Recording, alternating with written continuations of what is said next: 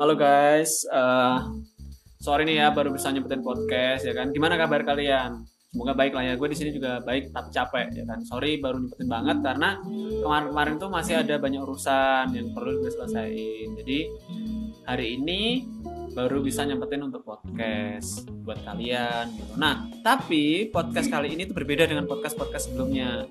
Kalau podcast hari ini itu spesial banget karena gue ditemenin sama seorang cewek ya kan, temen gue gitu kan. Jadi gini, ini teman udah kenal lama ya kan.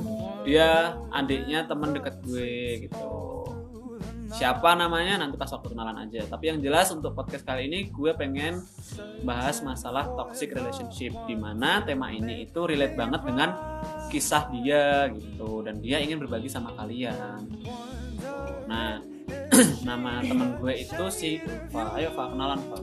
Halo guys. Um, gue Ulfa. Uh, gue nggak nggak segitu banyak uh, pengalaman tentang toxic kayak gitu tapi gue pernah ngalamin. Jadi gue mau sharing aja ke kalian uh, nggak uh, sebenarnya kalau podcast tentang toxic relationship tuh udah banyak banget ya tapi mungkin kebanyakan kalau kalian lagi ada di fase toxic itu pasti kalian enggan buat ngedengerin kayak podcast podcast yang kayak gini. Karena menurut kalian itu takut hmm, ngebikin pemikiran kalian tuh lebih kayak rumit lagi gitu.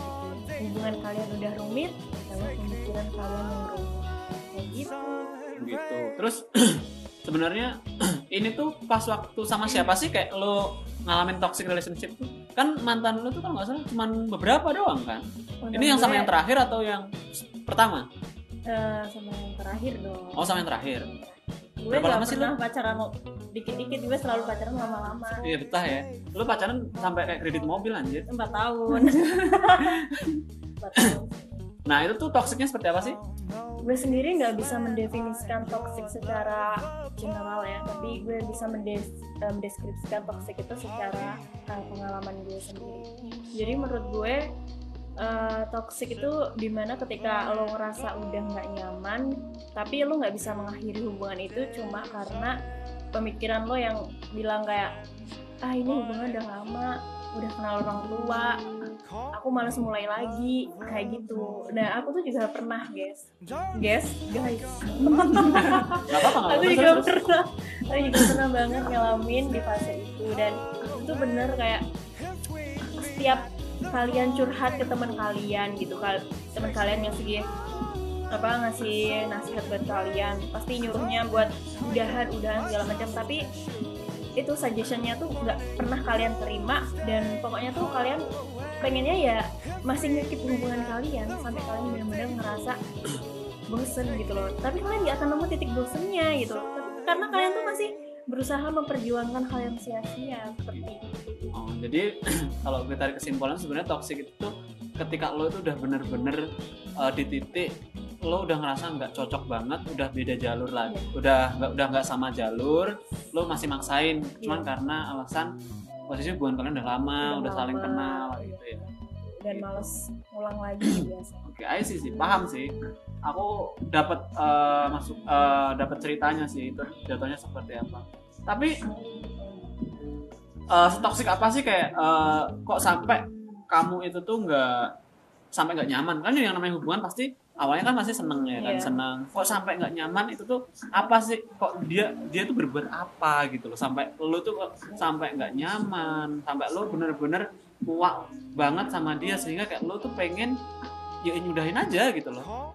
Sebenarnya gue bukan tipikal orang yang posesif itu enggak sama sekali. Gue tipikal orang yang kayak kita pacaran tapi kalau kamu mau main sama siapa aja itu terserah gitu.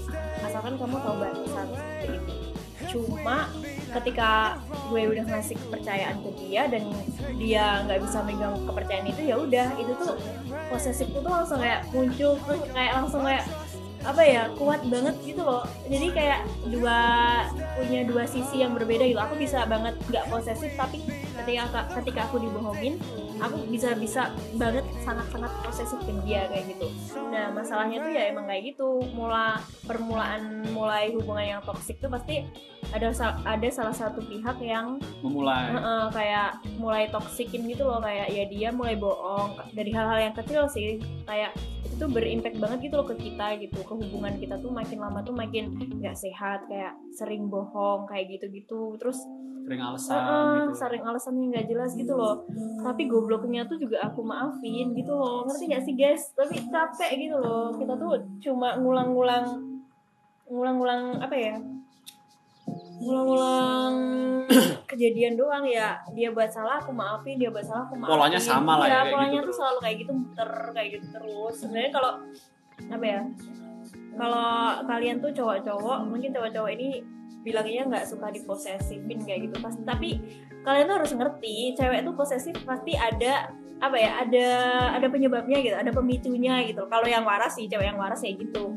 Cuma ada juga sih cewek yang nggak ada penyebabnya tiba-tiba juga posesif tuh ada. Tapi kalau gue sendiri kita ketika kita udah dewasa pasti kalau kita posesif itu ada penyebabnya kayak gitu. Nggak mungkin tiba-tiba posesif itu nggak berarti intinya cewek itu posesif karena sayang gitu kan iya karena sayang tentunya sayang banget Anjay. tisu tisu tisu, tisu. aduh kagak udah move on Oh iya. Terus terus gini gini gini. gue mau nanya ya kan. nanya gini. Sejak kapan sih lo itu udah ngerasa kayak oh ini hubungan udah mulai toksik nih, ya kan? Pernah kan? Ah, Karena eh, lo lo inget nggak? Lo tuh ngerasa oh kayaknya hubungan ini udah gue tuh udah mulai toksik itu di tahun atau mungkin bulan keberapa? Nggak mungkin, lah, mungkin mungkin tahun karena lo udah lama. lupa ya kalau kayak gitu. Mungkin di tahun kita kan 4 tahun. Kita masuk tahun ketiga itu udah toxic. Ya itu bermula saat dia Itu lo kuliah masuk. ah, udah kuliah udah semester berapa ya? Tiga atau empat ya? Pokoknya kayak gitulah. Terus bermula dari dia ngebohongin ini klasik sih sebenarnya kayak ya kita hidup di kota orang gitu nggak mungkin kota kalau- pelajar lah. ah, nggak mungkin gitu loh kita nggak nyoba hal-hal yang nakal kayak gitu tuh sebenarnya klasik sih cowok tuh sebenarnya biasa gitu. cuma keselnya tuh kayak dia bilang mau pergi ke rumah teman karena tugas ternyata dia pergi mabok pergi clubbing terus sampai ya sorry to say sampai kayak main cewek kayak gitu ya aku nggak suka aja kayak gitu kan maksudnya di situ aku ngerasa bener-bener dikhianatin nah mulai dari itu tuh gila semua tuh langsung kayak berubah ha, 180 persen eh 180 derajat itu tuh langsung kayak kebalik dunia tuh langsung kayak kebalik aku udah nggak percaya lagi ke dia bener-bener nol nol persen aku nggak ada kepercayaan Tapi lo tahu dia, kayak apa gitu. yang dia lakuin gitu. Maksudnya kayak lo sampai bilang tadi kan dia mabok, dia main cewek, terus dia ya intinya sering bohong gitu. Lo bener-bener tahu itu benar fakta atau lo dari katanya? fakta dan Fakta. gue ah, ah, fakta gue tahu sendiri gitu tuh dan Nah. dia juga mengakui kok dia juga jujur. Pusing kan Terus sampai itu masih berlanjut itu kan? Hubungan masih berlanjut. Berlanjut. Nah, itu pas waktu berlanjut itu hubungan seperti apa? Nggak nyaman dong pasti kan? nggak nyaman ya jadi kalau dia keluar sama temennya tuh aku jadi kayak ngeposesifin gitu loh posesif banget kayak aku selalu nanya kamu duduk eh, sama siapa di se- eh, sebelahnya siapa kayak gitu kamu pergi sama siapa aja segala macam kayak gitu padahal sebenarnya awal awalnya tuh nggak pernah jadi orang yang kayak gitu. Jadi aku tuh orangnya bener-bener kayak ya udah terserah kamu mau keluar sama siapa penting kamu pamitnya jelas kayak gitu. Tapi semenjak itu semuanya tuh langsung berubah gitu loh. Kayak aku bener-bener ngekang dia kayak gitu. Nah itu tuh salahnya toksiknya tuh emang bener di situ. Dan Sampai lo Ah. bener-bener jadi protektif gitu ya? protek banget. Pokoknya protek. Aku nggak pengen dia terjerumus ke hal-hal yang eh, hal-hal yang buruk karena aku juga mikir dong masa depanku juga ada dia di dia gitu jadi masa aku nggak protek masa depanku juga Oh pada saat itu gitu. lo mikir dia itu masa depanmu gitu. iya kan Tapi ya, sebenarnya gini, gue juga masih heran juga sih. Lo udah tahu, ibarat kata kan dia main cewek itu berarti kan lo diselingkuhin kan? iya nggak Nah. diselingkuh sih cuma kayak sesaat doang gitu loh iya, I know, I know. Tapi whatever itu kan dia maksudnya dia main cewek gitu. Iya, kan.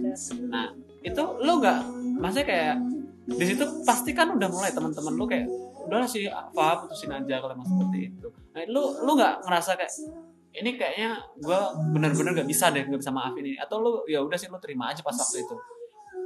Ya kalau waktu itu gue benar-benar udah nggak pengen lagi sih sebenarnya ngelanjutin gitu. Udah Ah. nggak pengen kayak udah benar-benar capek cuman alasannya tapi rasanya balik lagi. Waktu karena udah Lama, lama. karena udah lama aku malas ngulang dari awal dan dia nggak mau putus.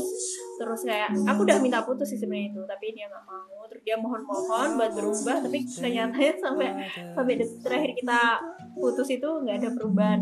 Dan dia cuma selalu bilang ya namanya perubahan tuh butuh proses tapi prosesnya tuh sama sekali nggak kelihatan. Know. terus apa? pas waktu berarti kan itu kan di tahun yang ketiga kan? Nah satu tahun terakhir itu toxic itu menurut lo? Nah, ini gue pertanyaan pribadi nih ya. Eh, kalau lo mau jawab ya silahkan tapi kalau nggak mau ya udah nggak perlu jawab gitu. Ah, eh, hubungan apa yang paling ekstrim maksudnya eh, apa ya perilaku dia yang paling ekstrim ke lo? Yang mungkin lo tuh bener-bener ini toxic ya itu bener-bener maafin. Misalnya contoh mungkin gampar lah atau mungkin sampai eh, kan ada kan toxic relationship itu tuh yang bener-bener sampai Iya. itu dipakai kekerasan fisik Iya. gitu loh itu tuh dia tuh masih gitu. Aku pernah lihat itu filmnya tapi. Iya. film tapi. Ya eh, gue sendiri juga pernah sih ngalamin hal-hal yang kayak gitu. Aku nggak mau bilang kejadiannya kayak gimana Ah. gitu. Cuma ya pernah lah ada lah kasar eh, main tangan eh, baik main tangan maupun dari apa sih verbal kayak gitu ada. Semua tuh ada. Dan itu tuh ya emang dua hari sebelum putus itu yang paling bener-bener hebat dan aku tuh kayak nggak apa ya nggak nggak sampai nggak percaya gitu loh. Dia bisa ngelakuin itu ke aku kayak gitu. Oh gitu. Bener-bener kayak ini bukan fik itu bukan dia gitu kan. Itu bukan dia. Keceplosan itu bukan dia. Iya itu bukan dia kayak gitu. Nggak apa nggak apa nanti aku sensor. Kenapa sih. Aduh aduh. Terus ini apa? berarti itu kan eh tadi sampai mana lo pak oh ya berarti kan itu dia tuh bener-bener kasar itu tuh ketika di lo mau putus ya kan? itu pas waktu itu apa yang lo kayak lo kan udah feeling oh ini ini bukan dia banget nih ini bukan dia banget gitu kan? Lo sampai bener-bener drop atau kayak shock kah atau seperti apakah kan itu kan pasti kan lo udah itu kan bentar lagi putus Iya. cuman kan pada saat itu kan nggak tahu kan iya lo putus tahu. kan cuman putus. lo taunya adalah kok dia sampai Iya. gini banget gitu loh nah itu yang lo rasain itu tuh shock kah atau seperti apa terus lo ngatasinnya kayak gimana itu posisinya kita lagi sama-sama di mobil kan ya terus aku tuh langsung kayak tiba-tiba aku nggak pernah seumur hidup tuh semarah ini. Bener-bener itu paling marah paling marahnya aku paling keselnya aku paling aku ngomong apa ya ngomong ban ngomong apa ya banter kayak Kasar. kasar ngomong keras kayak gitu ke dia. Kayak aku bilang aku udah capek aku selama empat tahun ini aku bertahan itu tolong dihargai gitu. Tapi ternyata sampai detik itu dia nggak bisa menghargai dan aku tuh kayak udah oh ini loh titik terbosanku gitu. Ini titik kayak aku udah nggak bisa lanjut ini tuh titik kayak terendah gitu loh. Udah aku udah nggak bisa lanjutin udah kayak males udah kayak nggak ngerti lagi mau dibawa ke mana. Itu tuh bener-bener aku marah nangis sekenceng-kencengnya kayak gitu. Tapi balik lagi aku maafin dia dong. Aku maafin dia itu tuh aku nggak ngerti kenapa ya. Terus terus? Ya habis itu apa ya ya itu kan tinggal dua hari tuh tinggal masa aktif pacarnya itu dua iya hari. eh, itu kan iya. terus terus sampai akhirnya putus gimana? Kita lo kan maafin apa sih berarti baikan lagi dong? Bukan balikan kita emang nggak putus sebenarnya. Enggak maksudnya baikan lagi dong? Baikan iya Ah. baikan. Cuma abis itu kan kita emang enif bener-bener enif yang keempat tahun guys. Jadi oh gitu. pas enif keempat tahun itu aku diputusin. Ah nggak sih nggak diputusin itu dia bilangnya cuma minta break gitu. Tapi pas aku bilang ya ngapain kita break? gitu loh. Toh juga sama aja gitu kan. Kesannya break atau enggak tuh sama aja kayak gitu kan. Mending pacaran aku bilang gitu. Mending kayak biasanya gitu. Ternyata dia nggak mau nggak mau balik gitu. Nah aku nyoba kan nyari nyari apa ya nyari nyari apa ya kebenaran kebenaran kenapa dia nggak mau balikan kayak gitu. Oh ternyata sudah ada yang baru kenal baru kayak gitu ya ya nggak apa-apa sih. Menurut menurutku tuh nggak apa-apa kayak gitu. Ya mungkin itu yang terbaik sih buat dia. Nggak ada yang perlu disesali terus lo pas waktu udah benar-benar putus sama dia terus sampai move on itu tips lo apa? Pasti kan lama kan? Itu berapa lama lo cuma dua minggu. Dua minggu butuh move on?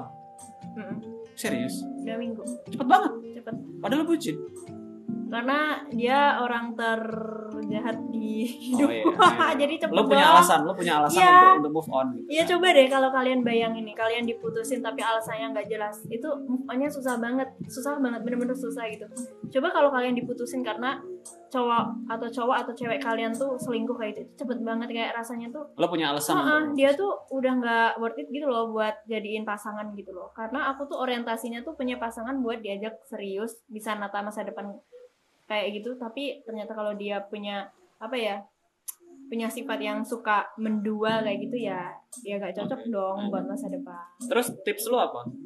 tipsnya tuh apa ya kasih waktu aja buat diri kalian Me ya time lah ya. ya ya nangis nangis atau galau galauin lah Cerita-cerita sama Uh-uh. gua gitu.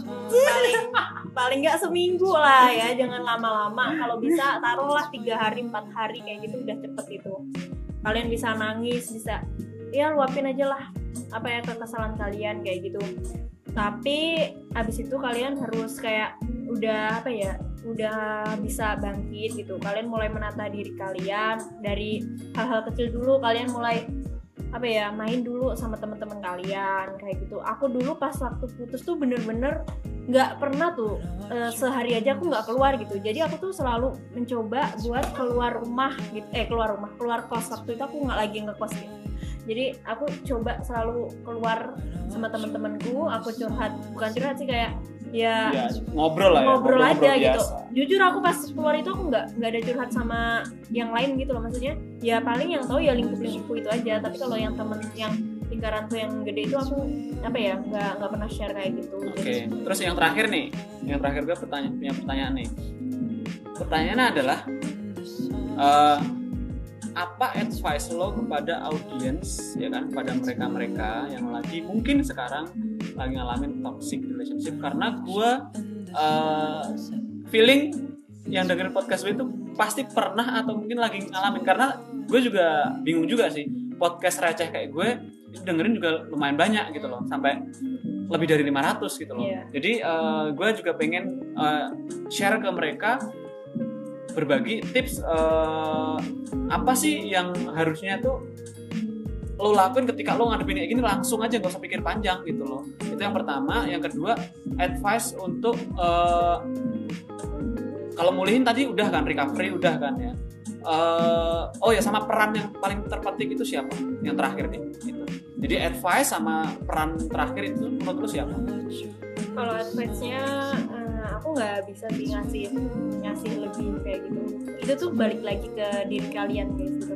Semakin kalian toxic jujur ya semakin kalian toxic itu semakin susah lepas. Percaya nggak percaya itu pasti kayak gitu. Dan menurutku tuh ya semuanya tuh balik lagi ke kalian kayak gitu. Kalian mau ngebawa arah hubungan ini ke mana gitu. Kalau kalian punya orientasi ke arah eh, yang serius ke arah masa depan kayak gitu terus kalau kalian punya pasangan kayak gitu ya kalian pikir-pikir lagi lah ini hubungan pantas nggak dilanjutin kayak gitu. Soalnya masalah sifat seseorang kayak gitu dia suka ngeduain kalian suka ngebohongin kalian itu susah banget buat di eh, dirubah kayak gitu. Jadi itu tuh emang habitsnya dia kayak gitu. Nah kalau peran paling penting? Mm, kalau peran paling dalam lo recovery gitu? recovery itu mamah sih menurutku mamah. Oh, support orang tua. Ya Teman? kayak ya paling penting tuh mama pertama. Paling eh, yang kedua tuh teman-teman aku teman-teman kuliahku itu berarti lo deket sama ibu lo dong iya setiap apa pun. Ya jadi ini nih penting. Setiap apa pun apa ya kejadian yang aku sedih aku seneng aku selalu berbagi sama orang tua aku gitu. Jadi ya mereka pun tahu kayak gitu dan mereka bener-bener support kayak gitu. Jadi kemarin pas aku diputusin tuh pas waktu minggu-minggu ujian ya minggu-minggu uas itu bener-bener gila kayak aku tuh nggak bener kayak aku tuh nggak akan dikasih space buat nangis lama-lama gitu. Jadi aku tuh harus cepet-cepet nata lagi dan aku harus bangkit. Aku nggak mau IPK aku turun cuma gar- cuma karena cowok yang kayak gini. Aku nggak mau dong kayak gitu. Jadi aku langsung uh, pulang dulu ke rumah bener-bener cuma sehari. Aku nangis di rumah segala macem. Terus ya akhirnya sama mamaku diajak keluar diajak main dikasih wejangan banyak banget kayak gitu. Akhirnya aku pulang ke Jogja bener-bener udah tenang bener-bener udah nggak masalahin aku putus karena diselingkuh udah enggak. Dan aku mikir kayak uh, sebelum sama dia aja aku bisa bahagia kenapa setelah sama dia aku nggak bisa bahagia? Itu semua tuh ada pokoknya. Kalian tuh harus mencoba bangkit kayak gitu kayak Oh, gitu. jangan jangan terkekang oleh hubungan yang toksik itu bener-bener nggak baik buat mental kalian tuh nggak baik kalian bakal sering sedih bakal sering nangis sendiri kayak gitu bener-bener nggak nggak baik buat daily kalian juga Terus IP kamu gimana? Turun atau naik? kalau IPK naik tuh jarang gak sih itu susah itu susah banget naik kalau udah turun ya turun aja kayak gitu. enggak Oh, tapi gitu. ya tapi IPK aku masih di atas 3,6 kalau nggak salah. Mas berarti turun kan? ya enggak sih Naik atau turun? Eh, ya naik naik Oh, dong naik Berarti kalian yang apa lagi toxic ya kan yang lagi kuliah, lu putusin aja buruan biar IPK kalian naik. Iya bener tahu itu tuh bikin Beneran? ya bener aku tuh habis putus berat badanku langsung naik coba kayak aku tuh yang sebelumnya tuh emang stres gitu loh terus pas habis putus ternyata aku lebih bahagia gitu Ya ya lu badan segini naik berapa orang? eh aku dulu beneran nih guys aku dulu 37 setelah putus Eh, serius lu 37? 37 aku tuh 37 kayak anak SMP ya SD paling sekarang terus sekarang jadi 47 seneng kan nah kayak gitu pokoknya aku tuh seneng Udah berarti kalau yang toxic lu buang aja ke laut lah ya. Iya. Udah gitu aja ya guys ya. Ini karena takut kelamaan ya karena Ulfa udah malam nanti mau dia mau pulang gitu kan. Jadi gitu aja uh, podcast yang bisa gue share. Bagi yang suka silahkan share, bagi yang nggak suka silahkan komen atau kontak ke gue aja langsung. Oke? Kalau yang mau request juga langsung bisa kontak aja. See you guys see you pada next episode. Oke, bye bye.